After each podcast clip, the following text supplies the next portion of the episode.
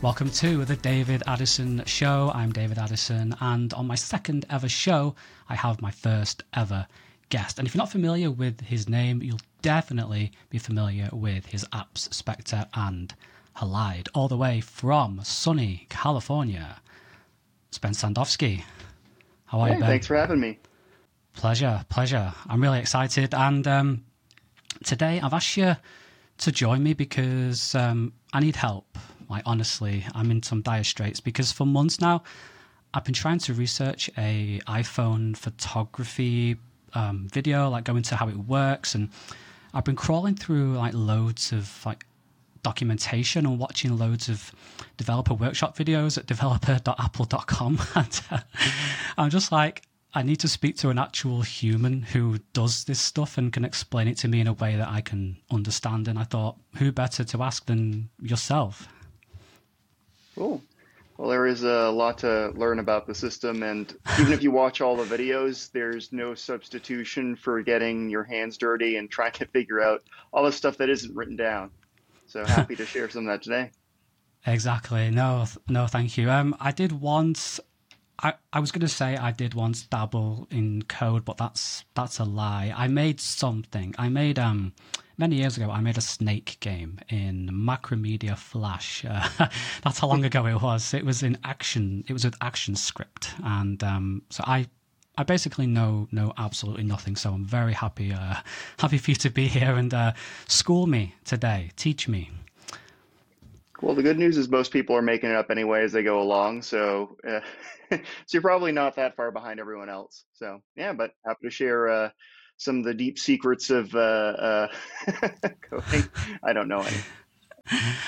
Cool. So first first question from a from a photographer's point of view, right? We we compose our shot just just like this, and uh, we tap the shutter, and then our image just appears on the screen as if by magic. But in that split moment, like what's actually happening inside the phone? So we tap the shutter and then what's going on? So if you're coming from a traditional big camera, then you're used to pressing a button and then you know a shutter curtain opens and it uh, captures light for a split second, right? So if you're coming from the world of a regular camera, you probably have a mental model for how you think it works, and that's a little different than how it actually works on modern iPhones.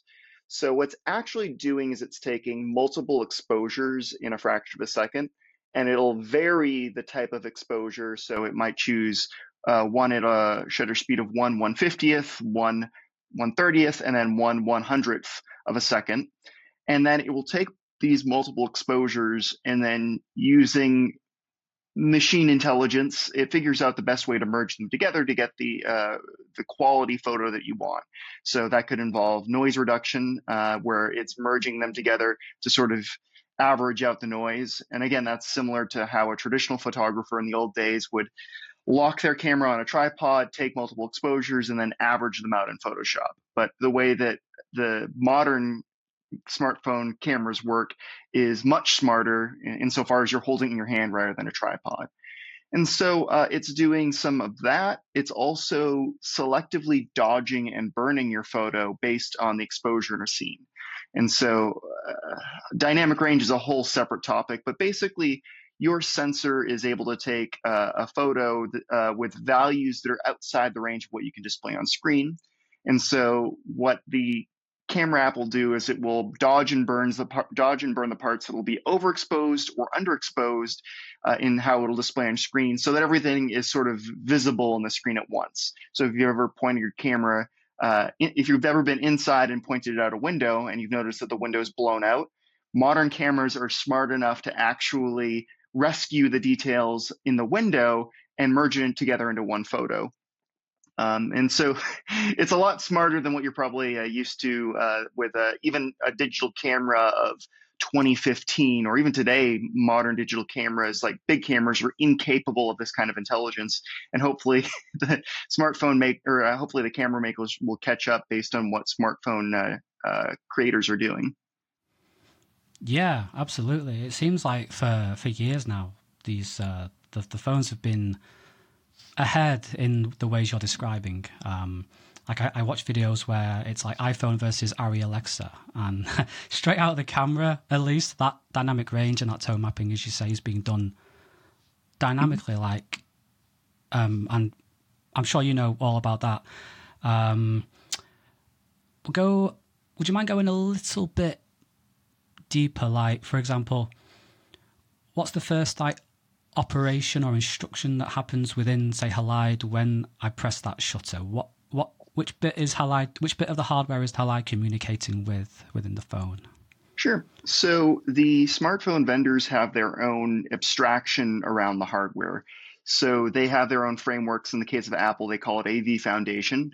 And this is your entry point for telling the camera system what you want it to do.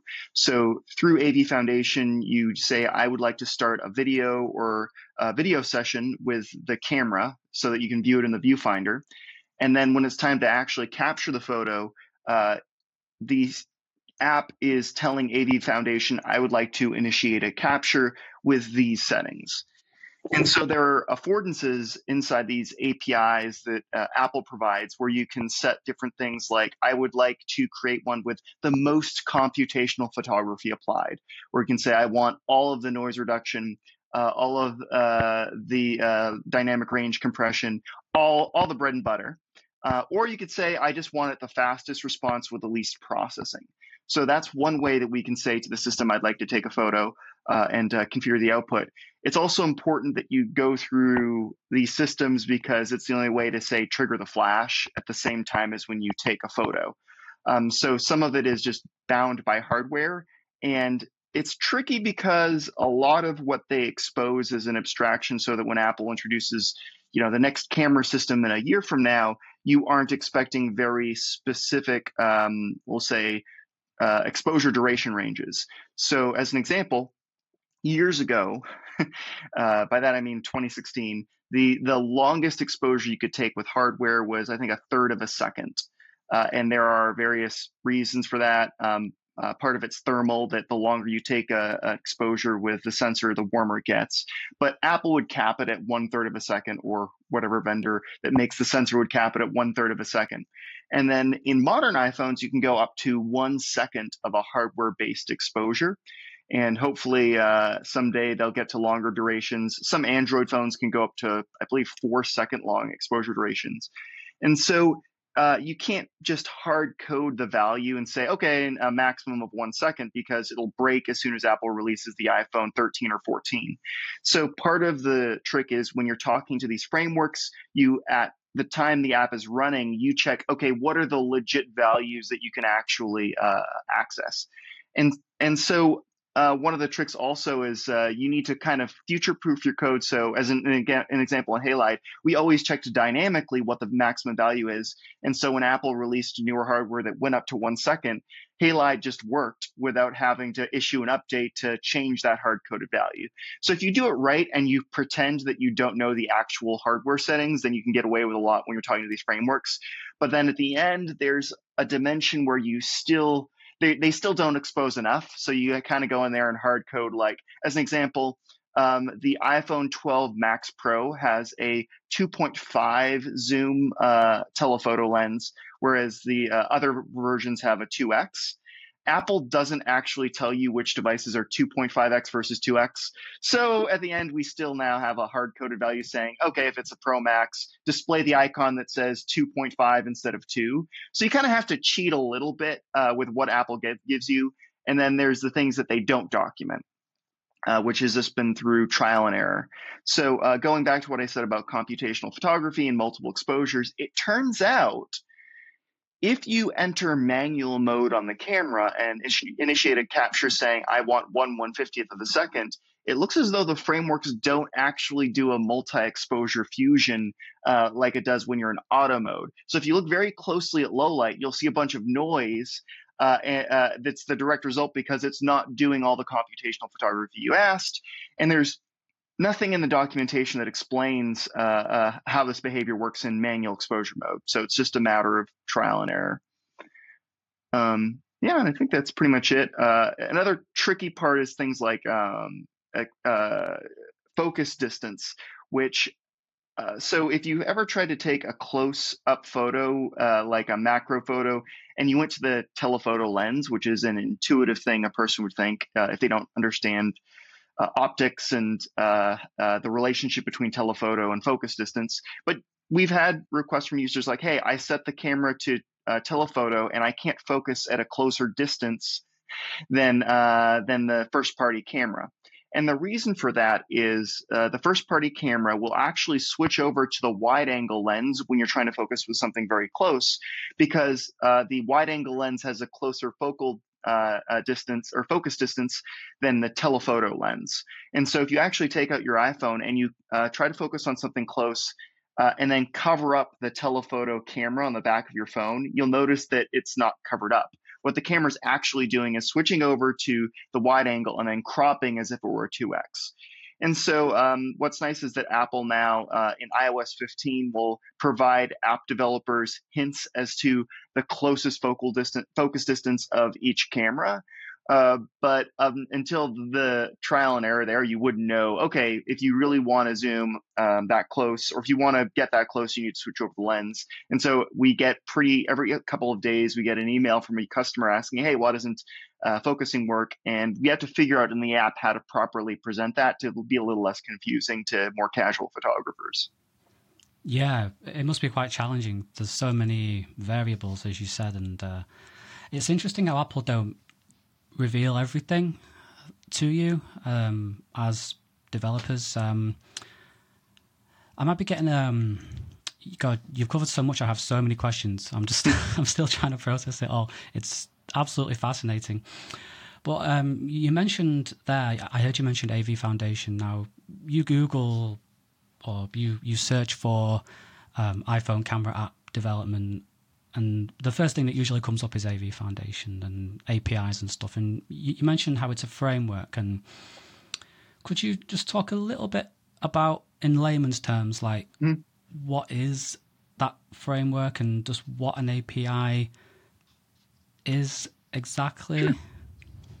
So, uh, if you've ever done any coding, then you probably are you've probably used a print statement or you maybe displayed something on screen.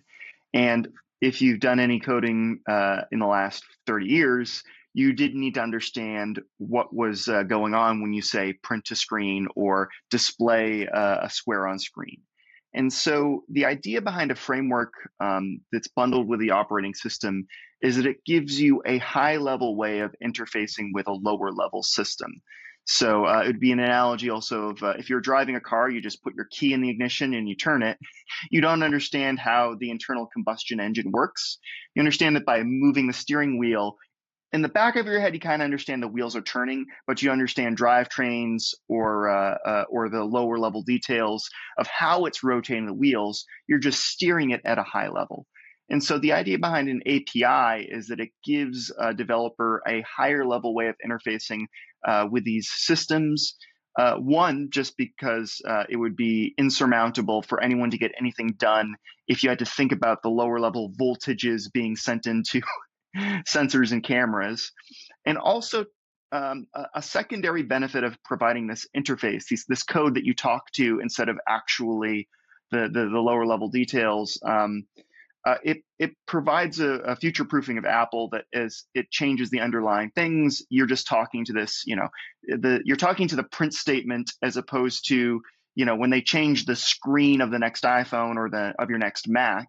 Uh, you don't have to worry about how it's getting those black and white values to screen as you want to print something in the terminal, right?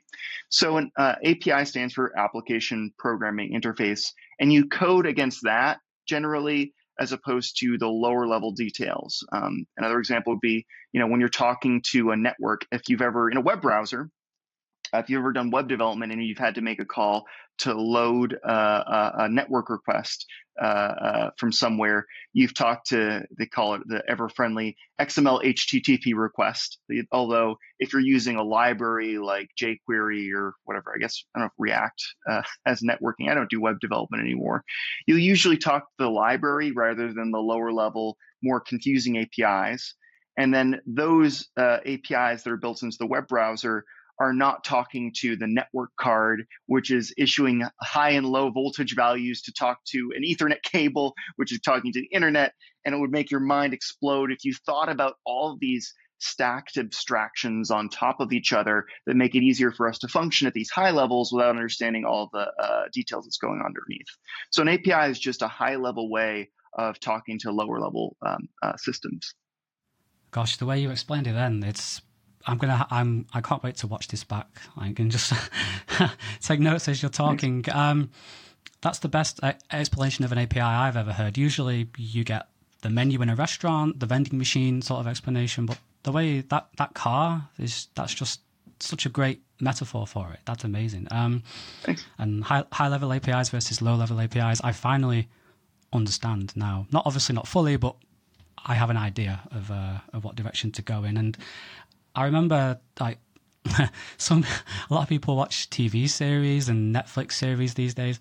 I I binge watch old Apple keynotes from like years ago, and I watched one recently uh, from 2010 where Steve Jobs introduced um, iOS 4, and he introduced. Um, he didn't specifically say it, but it was it was the um, the SDK for iOS 4. It had like 1500 APIs in it. I'm pretty sure AV Foundation was in there somewhere, and I just mm-hmm. find it, I just find it all fascinating. Um, so you you mentioned um, are there some limits to Apple's APIs? Are you able to use use your own APIs? And I think you, have mentioned to me um, previously about you had to use your own stuff for coverage in your app, which I don't think gets mm-hmm. enough attention. By the way, I think coverage is fantastic. I've not seen any other app Thanks. that does coverage anywhere near it. So, could you explain a little bit about that? Sure. Uh, so once you reach the end of Apple's APIs, then it's when you start putting together crazy workarounds or hacks or ways to sort of work around the limitations built in. And part of it could be hardware based, where, so for backing up, the reason coverage exists is uh, unless you're using Pro Raw, there's no way to take a native Bayer RAW while also capturing all of the computational photography goodness that is available in modern iPhones. So, uh, as I said before, you take a photo with a first party camera, it can do um, uh, huge dynamic range uh, capture and then compression for you so that your windows aren't blown out, right? And unfortunately, uh, by default, you're not able to both take a raw photo uh, and one of these processed photos with all of the goodness at the same time. And as I said earlier, it's because uh, although Apple doesn't tell you, it's because when you're taking um, a computational photo like that, it's doing multiple exposures in a row. Whereas by definition with RAW, like if you're taking a RAW, uh, what good is it to have three separate RAWs uh, as if you're doing a stacked HDR photo if you don't have the algorithms to then create Apple's photo for you. So that's why Apple eventually released ProRAW, where it gives you both their processed photo and then their their special raw that's like uh, uh, merged together and gives you more editing latitude. But if you're not on the latest, uh, uh if you're not on a pro fo- phone, you don't have access to pro raw. And also, there are compelling reasons to take a raw raw, a Bayer raw anyway. Um, you'll find, for example, in Pro Raw that they have lower. Uh, if you want the absolute sharpest detail, you want to go with native raw because Pro Raw is ultimately stacking together images, and they're doing an incredible job that you don't notice it. But if you really go in at a pixel level and look at the detail, the fact is, if you're taking multiple exposures and stacking them together, you are losing just a little bit of sharpness. Um, ProRAWs take longer to capture. Uh, the files are larger. Uh, and with native raw uh, you can choose different processing algorithms depending on the type of photo you're trying to take there's there's a ton of compelling reasons to still take a regular native raw and so uh, before they even announced ProRAW with uh, Halide Mark II, we introduced a feature uh, where it would take both a processed photo and a native RAW at once, at once, but it would really take a burst. So there is a slight delay. Um, so if you cap, if you have cap coverage enabled and you tap capture, and then you quickly move your phone, you're going to get two separate photos. But if you're in a patient situation uh, and you're taking a photo of a subject uh, that isn't super fast moving, then you can take a capture that has both all the native process or all the uh, computational photography and an underlying raw to mess with later if you disagree with Apple's processing decisions.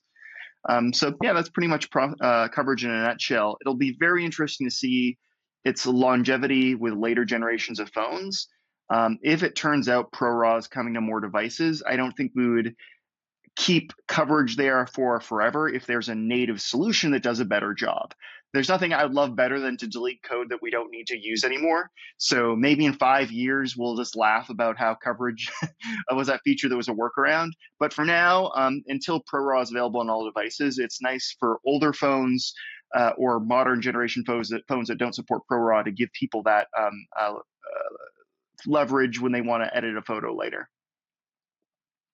Yeah, um, you mentioned um, before about the, um, the, the photos and manual settings. They don't get the the HDR and the tone mapping and stuff, and um, it's um, it's not mentioned like anywhere. I, I, I found this out like by myself um, when I was comparing Pro Raw taken in auto and Pro Raw taken in manual, and I was like, what what's going on here? Um, why do you think it's not mentioned like anywhere by anyone essentially? Uh, I think it's as simple as uh, most of the attention at any company goes to the features that impact the largest possible audience, right? And I would imagine most people are not photo nerds like you or me. Uh, most of us aren't using the manual settings. And I'll be honest, like uh, very often, especially in a in a high light situation where I can assume that the system will choose the lowest ISO, it's perfectly fine to choose auto exposure uh, most of the time until you have an explicit reason to go manual. Um, a good example would be if you want to really capture like a splash of water in the air, or uh, or you really want to get the lowest uh, light. Well, you can lock your camera to something. Those are two situations you want to go manual, but think about it like I wouldn't be surprised if 99.9% of people out there never engage the manual controls. So it's as simple as uh, the what is it? The squeaky wheel uh, gets the grease. So because not enough people are shooting, there isn't enough demand among uh, manual photography apps, and in turn, Apple doesn't get enough bug reports or requests for more documentation. Um, so it's as simple as that. But I would say that uh, what's nice is Apple does at its annual developer conference, they offer lab sessions, which is you can book some time with the engineers at Apple that are developing these features that make their way into uh, the next version of iOS. And so it's just like a, a, free time that you can sit there with a long list of questions like, hey, uh, why does it take a, why is there a delay between setting exposure and it getting reflected to the viewfinder? So that was a question that we asked um, uh, earlier, and actually we're working on a new feature to improve uh, the responsiveness in manual exposure mode. Uh, and uh, it was just a matter of like talking to an engineer and, and then saying, "Hey, uh, be super if you could update the docs," and then filing a ticket in Apple's uh, bug tracker. That's you can publicly file tickets with Apple.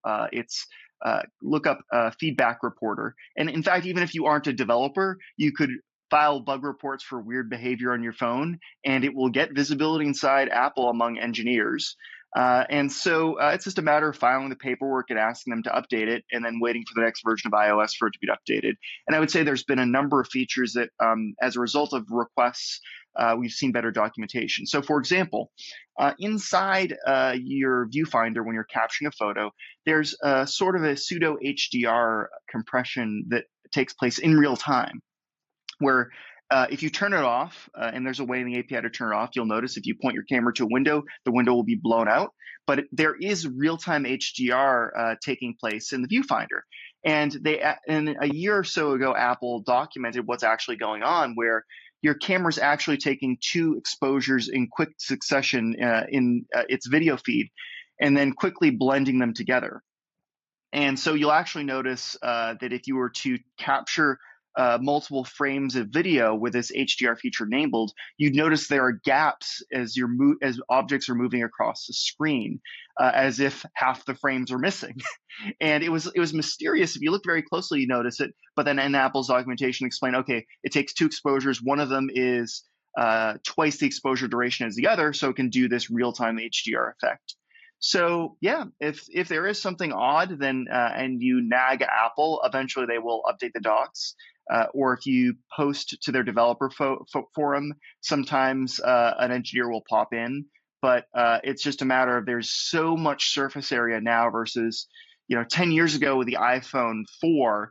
uh, that it's just so much that needs to be documented. It's hard for them to fit it in and know what is the most important stuff to get out there that won't be re- irrelevant in a year. You mentioned uh, right back at the start about how you, when they introduce new things like a new version of iOS or a new iPhone, you're almost like future proofing your app.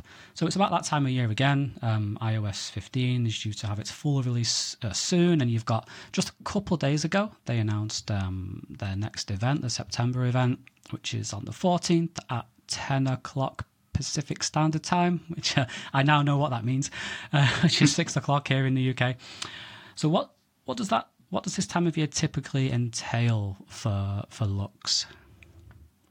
Uh, lots Nervous of Red Bull. use. Uh, so usually, uh, so the beginning of summer uh, is when Apple does its main developer conference, uh, WWDC, Worldwide Developer Conference, and that's when they announce some of the APIs around iOS. In this case, iOS 15.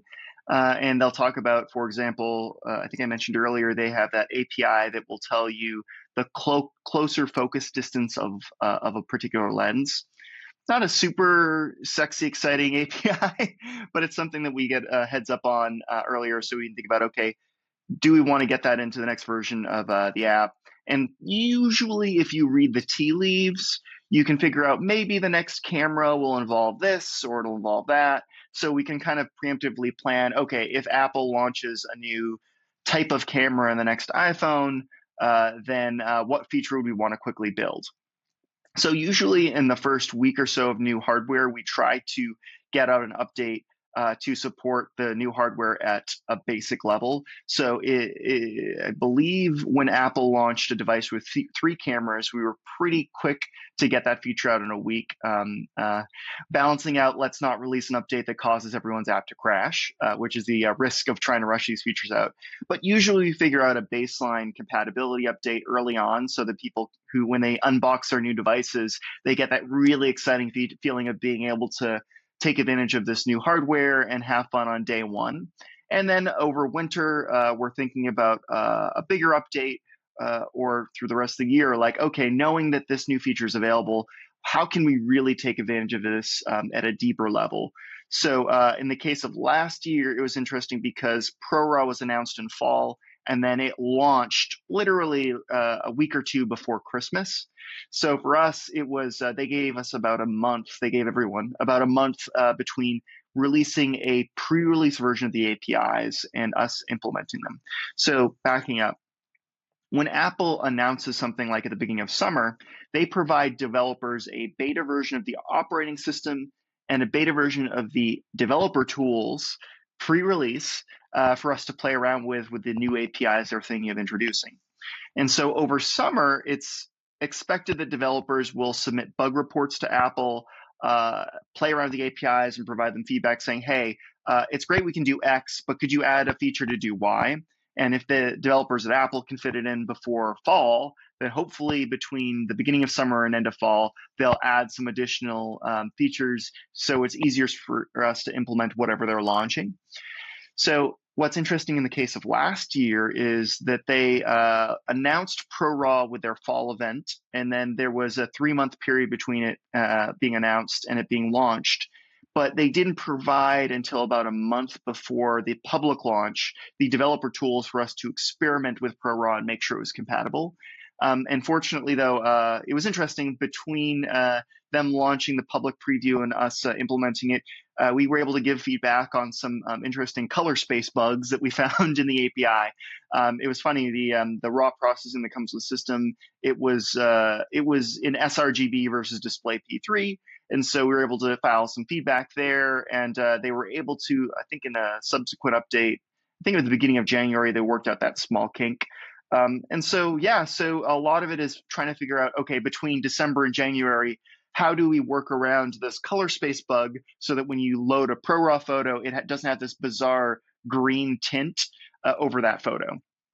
Um, so, lots of little things like that. And it, it's exacerbated how in December specifically, Apple shuts down the App Store for a week for the week uh, between, I believe, Christmas and New Year, or thereabouts. So if you do release an update and there is a bug, so let's say that we wanted to issue an update to fix this weird color cast on photos, and it causes an issue with non-pro RAWs to have a color cast in magenta, right? Uh, if we li- if we submit that update right before the iTunes shutdown, then you'd have all of that week of Christmas when people are getting their new phones and they launch Halide for the first time. All their photos have this weird pink color. What's wrong?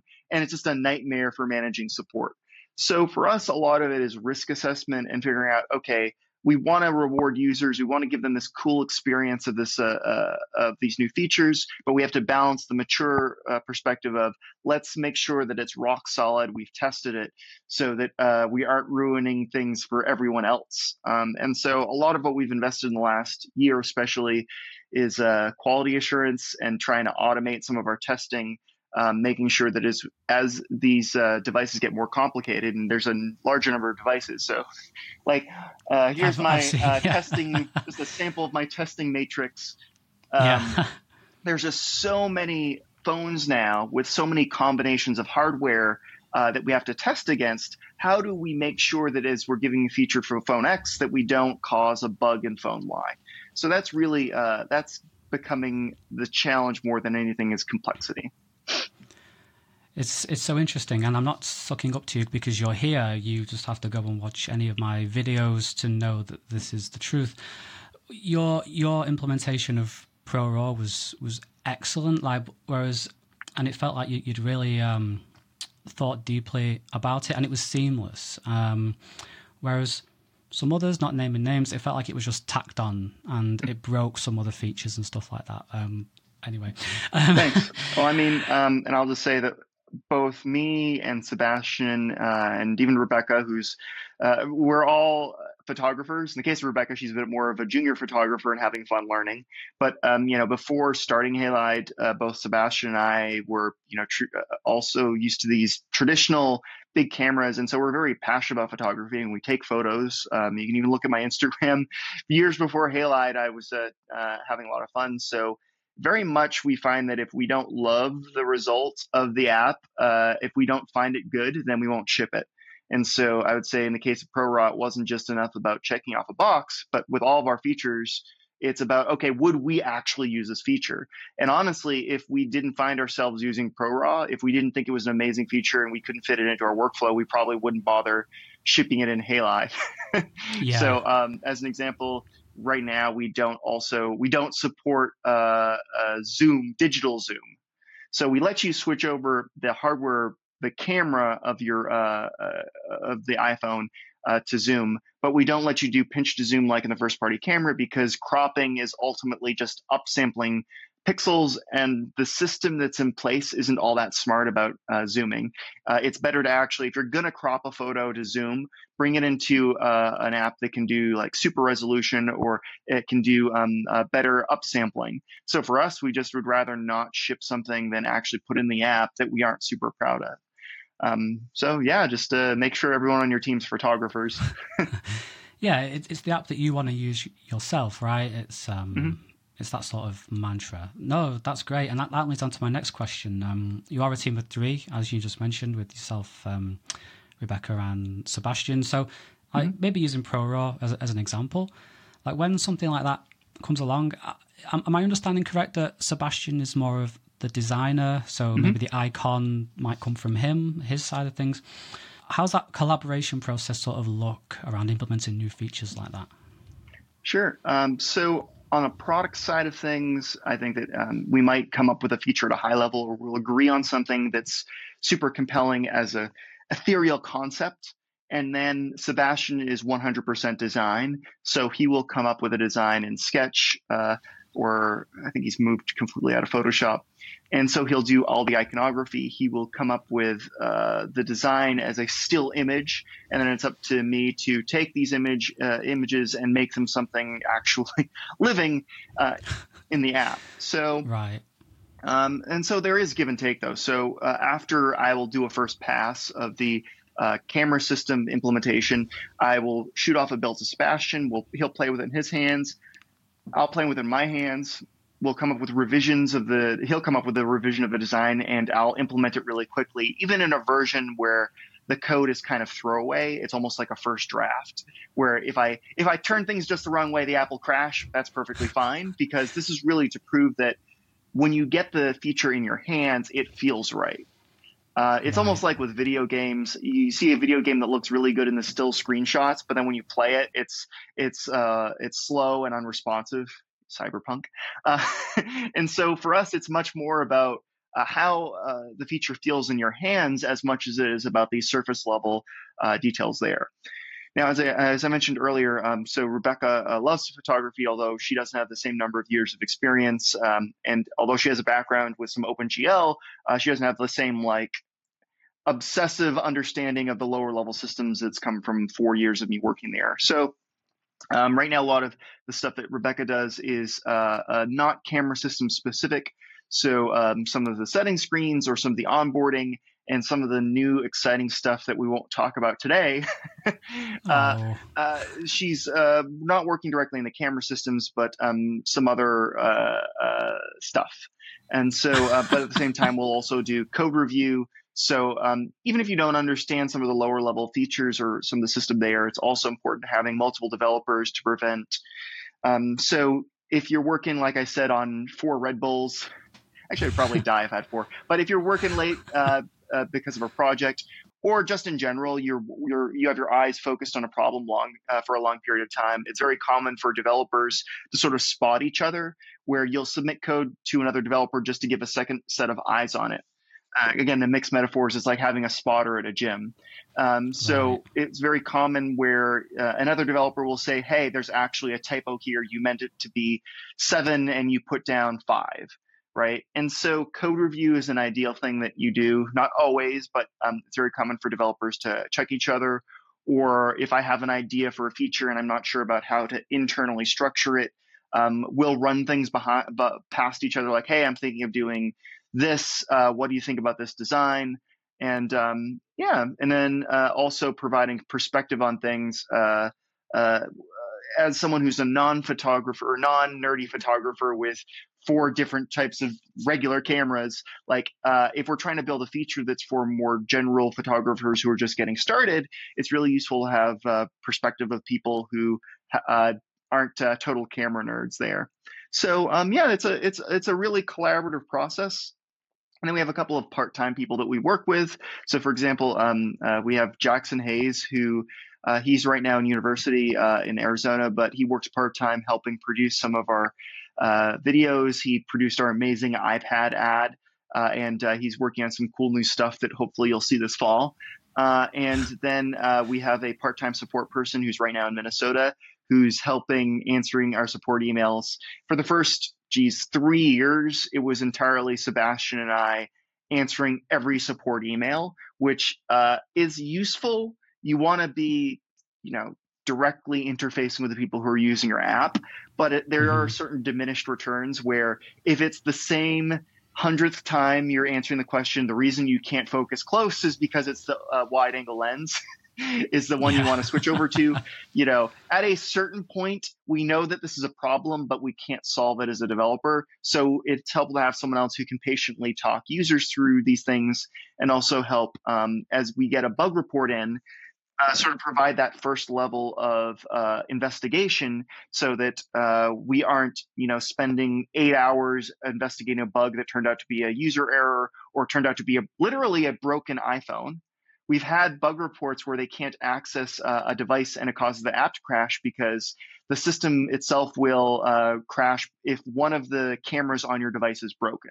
So, like things like that, which are interesting as far as understanding the system, is great. But if we focus entirely on tracking down these bugs ourselves, we won't have any time to build the next big feature.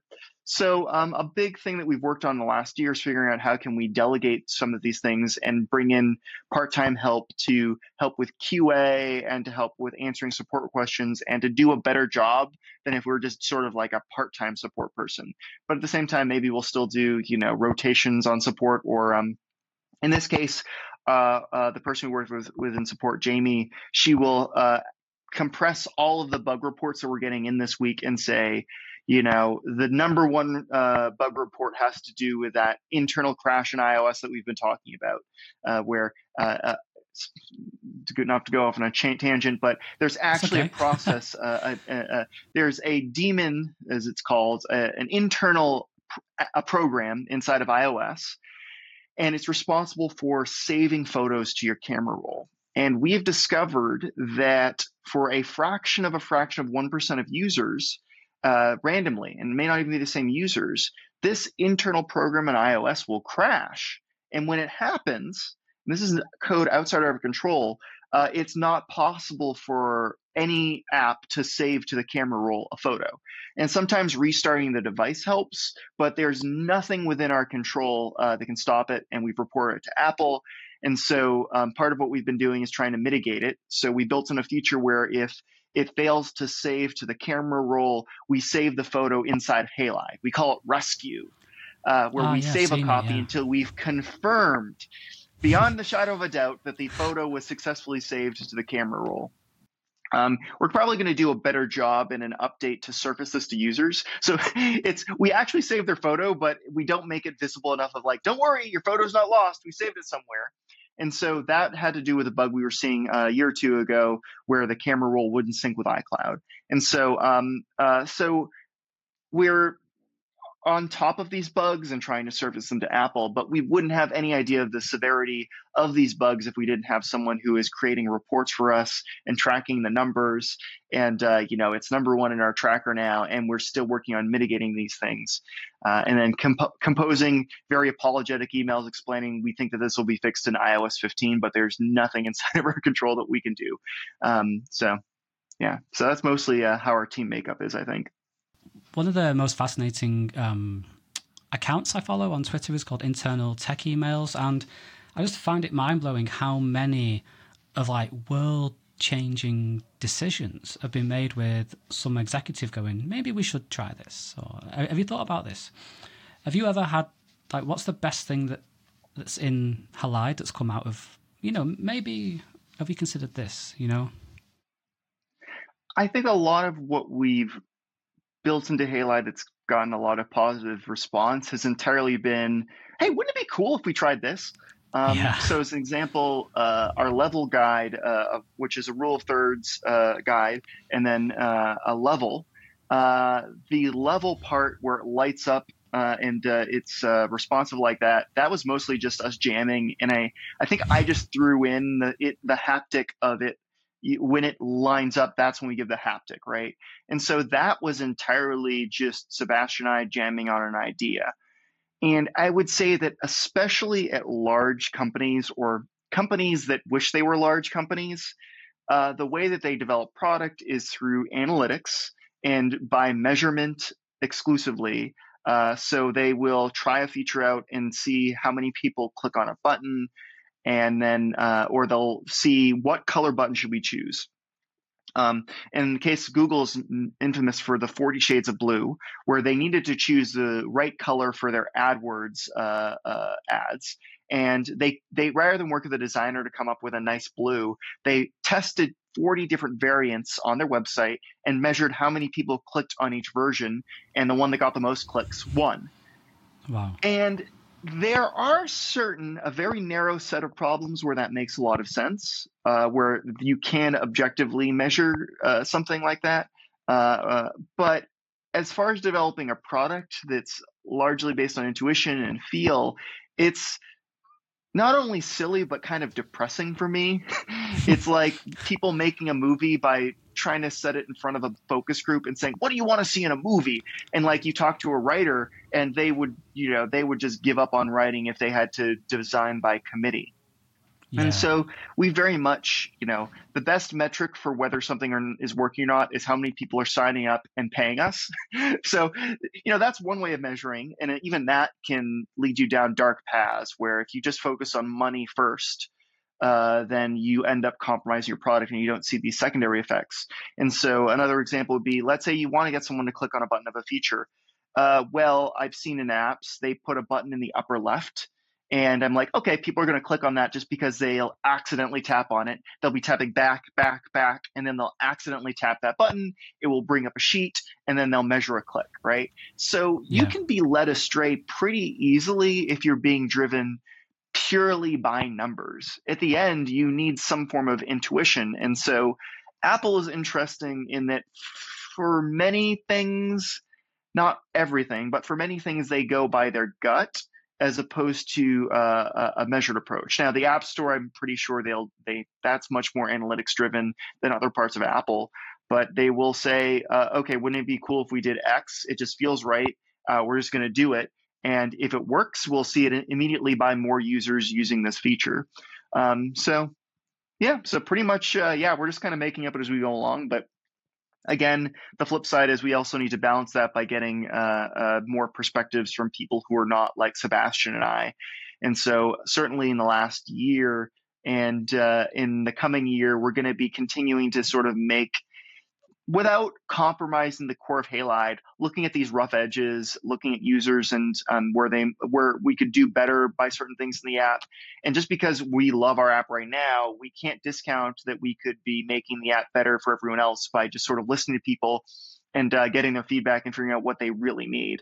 Uh, but um, I guess what uh, the insufferable quote of uh, if uh, Henry Ford said that if he asked people what they want, he just uh, they just get a faster horse.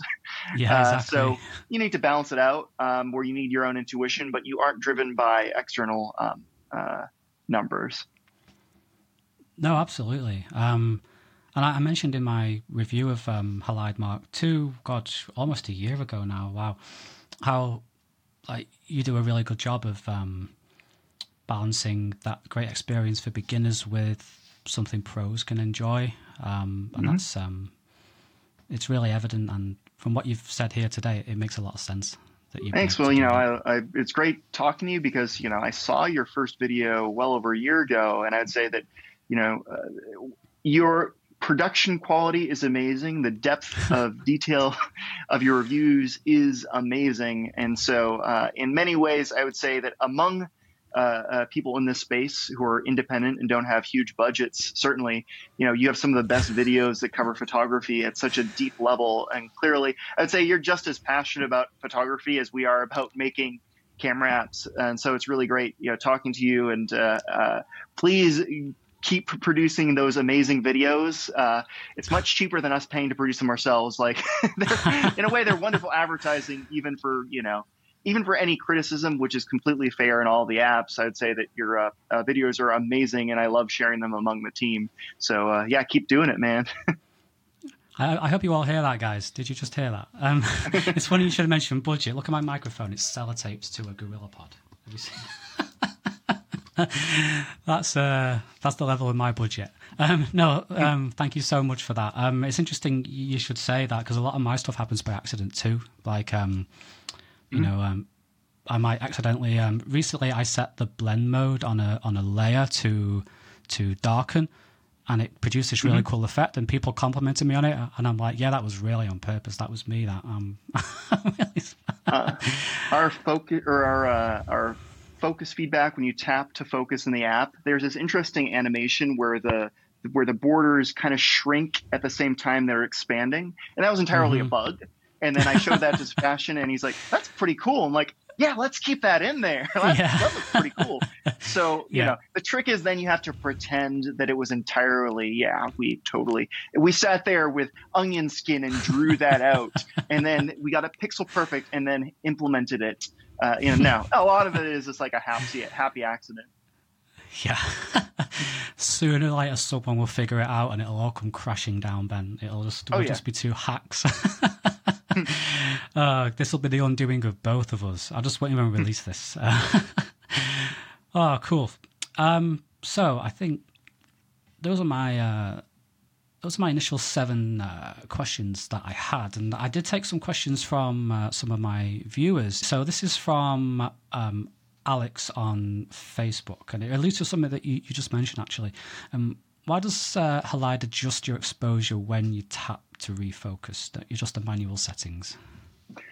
Uh, that's as simple as that. One, it's the behavior of the first party camera. Uh, so that was the starting point. And the problem is so there's an assumption that more features is better, right? But let's say that you wanted to focus separately from exposure.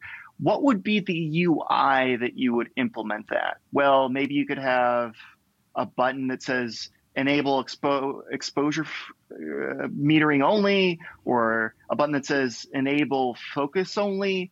And so, in order to give an additional feature, you'd need to have some kind of affordance obvious in the UI as to how to separate manual exposure from uh, focus uh, focusing, right? Or uh, exposure metering from uh, uh, focusing. And so I wouldn't say that we won't ever build that feature, but it's uh, it is such a low priority and such a low request from users that it's like way, way, way down the stack. especially with some of the stuff that we're really more ambitious uh, stuff that we're planning in the future. Um, you know, at the same time, there is some low hanging fruit that we want to give a, an update, hopefully on um, small little things, not specifically that, but little uh, things that people we've gotten requests from users around. Um, which I won't go into because we don't pre-announce features. But yeah, it is as simple as yeah, we've we've known people uh, every so often people request it, but honestly, it's not so much that it's worth outweighing the complexity it would add to the UI until we solve that problem perfectly. Uh, so maybe someday.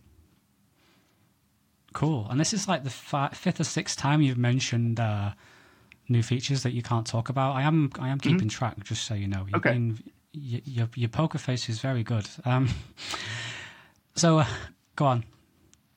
Oh no, I mean, um, it helps to have uh, a co-founder who's ex-Apple, who uh, we very much. Um, there's a reason you don't want to pre-announce features for a few things, um, and for a few reasons that we will very often, and we talked about earlier, there's these happy accidents um, where you'll find out that you're building something and it doesn't work the way you intended, and then you want to pivot it in a slightly different direction.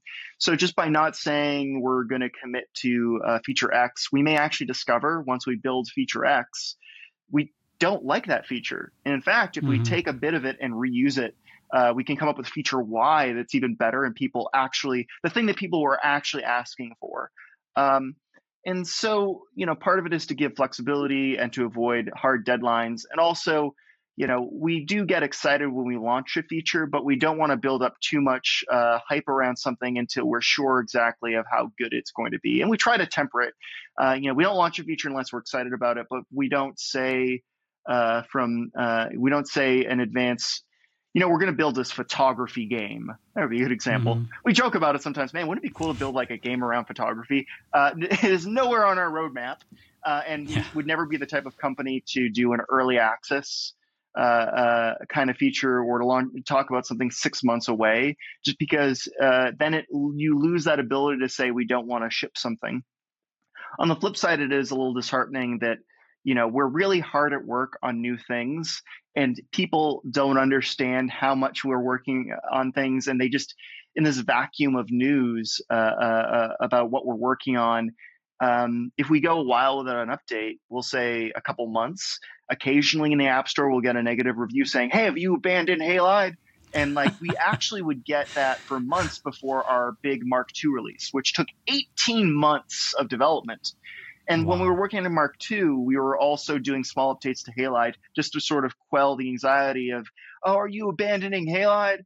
And so it's a difficult line to walk where if you give people these small updates that just to show them that you're you're you're still working on the app, they don't get excited. It takes months to develop something that's like a real home run that people go, "Oh my god, that's amazing."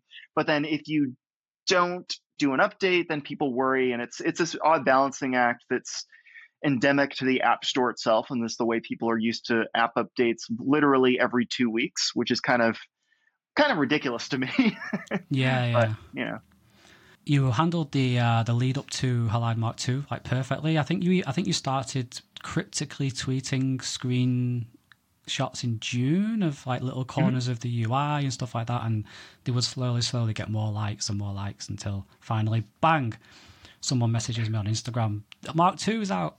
so, uh, oh yeah, it's very much like a, a big Hollywood release. You wouldn't just uh, drop the new Marvel film on a Friday and be like, "Come and get it." So it's yeah, also yeah. kind of fun to play around like that, and uh, mm-hmm. you know, it's there's a fine line between overhyping and having fun and making it a big update. Like same thing with Apple; they've got their event next week, and they probably won't release the phone for a month but they're going to be mm-hmm. doing a lot of work around giving pre-review uh, units to uh, reviewers or pre-release units.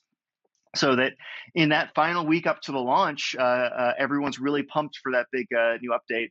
And so it, I think that's a kind of part of the, the the app itself. It's not just this utilitarian thing. It's the excitement around getting something new and shiny and unwrapping it on Christmas Day, right? Christmas yeah. is nothing if it weren't for that month leading up to Christmas.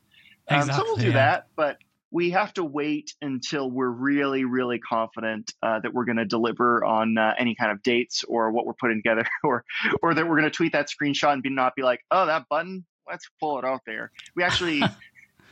we uh, this is uh, if you have a sharp eye, you'll see in some of the iPad ads that we launched uh, in advance a bit little bits of the UI are in slightly different positions, but it's a blink and you'll miss it thing because uh, it's right. like sort of the sizzle reel part of it. Um, so uh, for the most part, though, our, our, our marketing push is pretty uh, identical to what actually gets launched. But occasionally, we aren't perfect. cool. Um, so this is uh, from Greg on YouTube. Have you considered adding a burst mode to Halide? Definitely, that's higher up on the list. I'll say. Um, but again, uh, it's just a um, doing it in uh, the right way, even if we aren't the first ones to launch something, we'll we'll do it in the right way. But it's definitely up there. Um, something also to consider is, you know, even if you want a burst mode, you have to ask like, okay, what does that actually mean? Um, you know, so for example, you tap capture uh, on the capture button. By default, uh, the camera will do an uh, will do a focus before it does that first capture. So I think at this point and you actually see this in our um, XDR analysis uh, with uh, when you're tr- capturing raw and you switch over to manual exposure, we actually update the histogram uh, and the zebras to look at the raw frames that are coming in through the camera system. And so that is really tricky because uh, RAWs by default could take like a half a second, and that's too unresponsive to, as you're scrubbing, get any kind of meaningful feedback. So, step one was building something like the XDR feature that allowed us to, I would say that we are capable of streaming RAWs faster than any other uh, app in the App Store. But now it's just a matter of something like that. It would be like, okay, would it be useful to uh, our users? And how could you represent it in the UI without making Halide feel like an airplane cockpit? I, we could mm-hmm. tomorrow drop in a button that says enable raw burst, but how would you do that uh, in an elegant way that doesn't confuse people the first time they use it and progressively disclose it? So, um, you know, it's if you if you want a feature like that, um, then just uh, ping us, let us know. We listen to users and we can bump it up higher or lower in the priority. But I'll, I'll also say with some of the stuff we're working on right now, uh, not to overhype it, but again, it'd be like if you look at some of the stuff that we're trying to build versus something like raw bracketed capture, we only have three developers. And I assure you, the stuff that we are working on, you'll be much happier getting that sooner than a raw burst. Uh, that's how that's how we, we think of things at least is I know it sucks that we have to wait for all these features you've asked for, but you're still going to be like, oh my god, that's amazing. What what what is that other feature? I, I forget about it. Um, but yeah, just keep us, uh, uh, you know, just gently prod us. Uh, you can you can follow us on uh, Twitter and on Instagram. So I guess that's one way. Uh, or you can email support um, uh, for requests, and uh, we'll definitely pay attention to it. Um, but uh, yeah, it's on our radar. Cool, cool. Um, from Jess on Instagram, uh, is it possible? I think you you actually went into this a little bit before. Um, is it possible for developers to tap into the night mode API, or is that being kept locked down by Apple? That is the number one thing when we were talking to Apple engineers over summer uh, during the labs. Uh, they asked us if there's any kind of request we have from them. And I just repeated over and over again night mode, uh, night mode, night mode, night mode node. And so it is not right now available as uh, to third party party developers. But I will say, um, aside from that, Apple is amazingly um, responsive to feature requests. So, uh, as an example, ProRAW, the fact that ProRAW launched in the first party camera at the same time as with third party cameras it was amazing. Like, um, contrast that with something like when they launched their depth APIs with the iPhone 7 Plus. It was, I believe, a year between them launching it with the first party camera and it being able to third party developers. So part of it is Apple just, there's only so much they can do. Uh, as much as Apple's one of the largest companies in the world now, they still operate on small, nimble teams. So uh, they will get a feature out, but there's only so many hours. Like again, ProRAW launched weeks before Christmas, so it's clear they were working down to the wire in it. So um, I wouldn't be surprised if night mode eventually comes, or if there's some kind of extenuating circumstance specific to the way they implement it that would be difficult to expose it to third-party apps. Um, as an example, um, and this isn't this isn't a one-to-one uh, correlation, but um, people ask why is it not possible to capture a native RAW and a depth photo at the same time? And the reason for that is depth photos are a fusion between a telephoto uh, lens and the wide angle lens. And when they mm-hmm. create the depth photo, it crops out the wide angle data. It uses the two lenses to, uh, to much like the human eye, create a depth image, and then you know it crops out the the it to just the part with the depth data.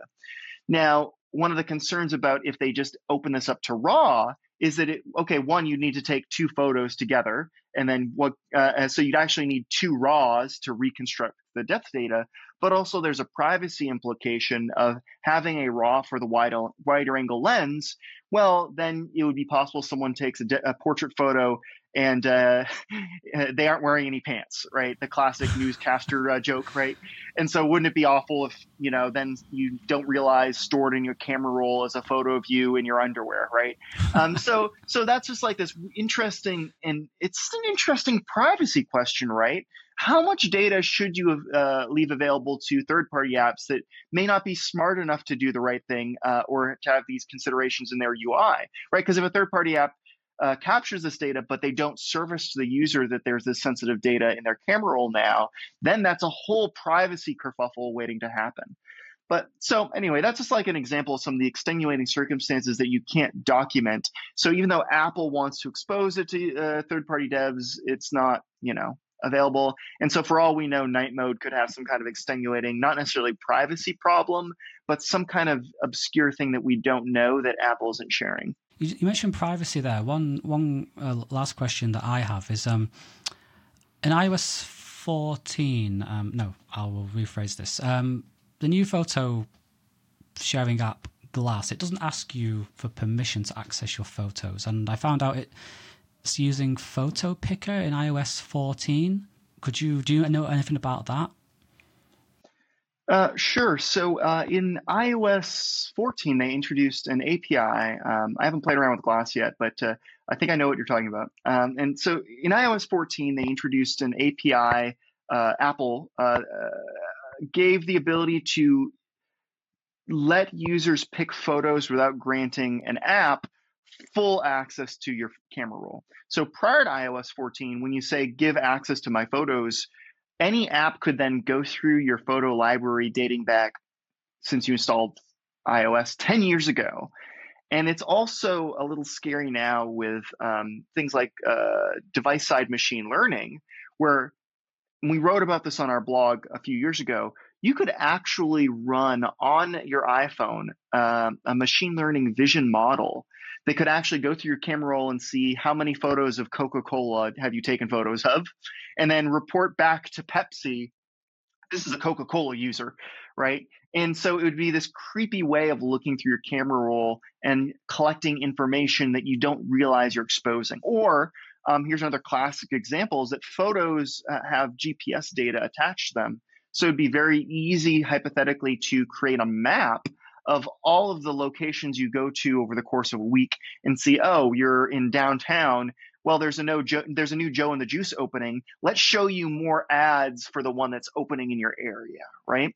And so you do have to be a little uh, reticent about granting a camera like, oh my God, Instagram or Facebook, giving them full access to your camera roll because uh, you are inviting a very rude guest to your house who is going to go look through your medicine cabinet, right? Or other creepy things. So um, with iOS 14 now, um, developers can opt in to letting users pick and choose individual photos through this picker, which is entirely handled by Apple. So when this picker floats up on screen, the developer isn't presenting that. That is a control that is provided by the operating system. And so the app just gets this black box response of here's the photo the user picked. You don't know how many photos are there. You don't get any other photos, just this one photo they handed you. And so uh, I think that's what's going on there. So, so, are they looking at hashes or are they actually seeing the actual photos that you're taking when you give them permission? When you give an app full permission to your camera roll, they can load every JPEG, uh, they can load all the metadata. It is basically like opening, giving them the keys to your Photos app on your Mac. Every wow. photo is uh, visible. They could upload it, they could hash it. Um, uh, they can't delete it without getting permission, but that's about it. Wow, that's something you don't even don't even realize. And here's me with like a million camera apps on my on my phone because because uh, of what I do on YouTube. Jeez, cool. Well. Yeah. Ben, thank you for, for that lesson. You, you, you took me to school. It was the most enjoyable lesson I think I've ever had. Um, I could listen to you for like another hour. Um, the more I listen, the more I, I appreciate like what you do and the more I want to learn. And the more I learn, the more value I can bring to my YouTube videos and now to this podcast. So, like, thank you so much for being here. Well, thanks for having me.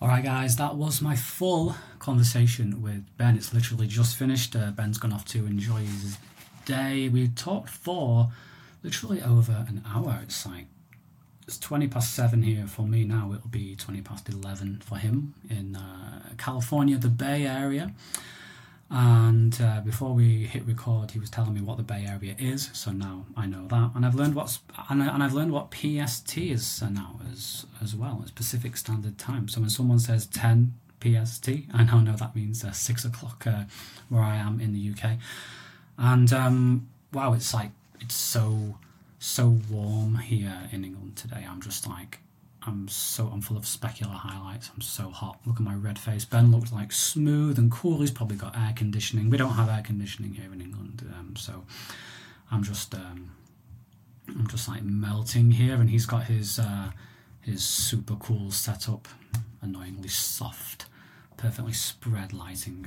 so let me know if you uh, what you thought of, our, of my conversation with Ben. I hope to have uh, more guests on, um, more app developers, like anyone in this um, iPhone photography space. I'm really enjoying uh, doing this uh, podcast so far. I'm sure my uh, my interview skills. I'm sure I will upgrade.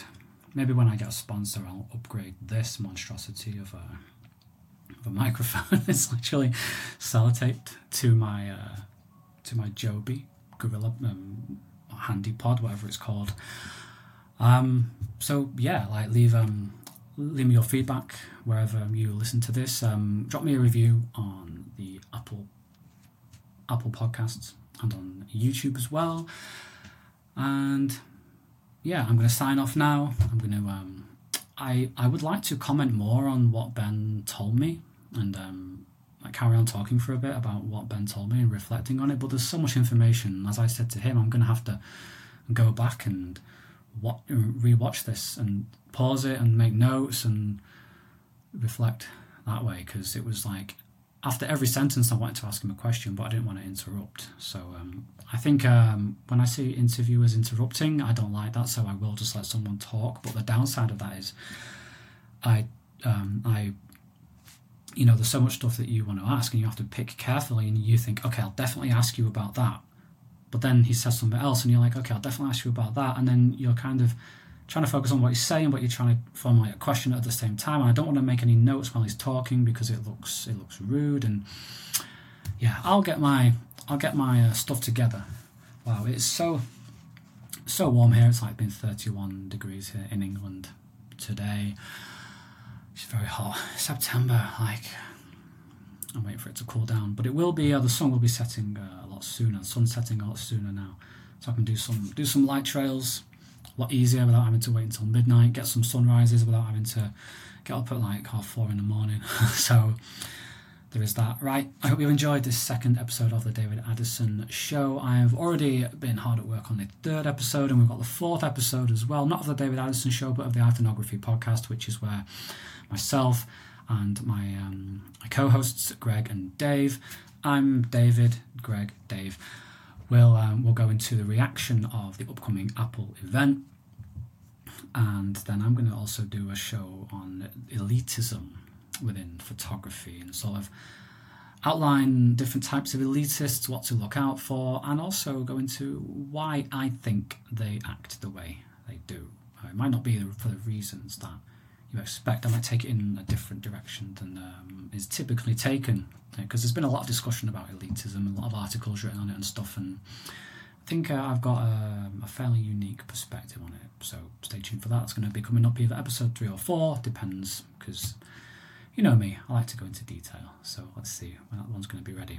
All right, guys, take care. Thanks for listening. Uh, I need to sign off for this podcast that doesn't sound similar to my YouTube videos, but for now, I'll use my YouTube video sign off. Take care, stay curious, and pekarund. Pekarund, by the way, means see you soon in Romanian because my wife is Romanian. But it's going dark for me, so I'll say Nabdibuna, which means uh, good night. Or I could say ne vedem de dimineața, which means I'll see you in the morning. Visa good day, sweet dreams. See you in the next one.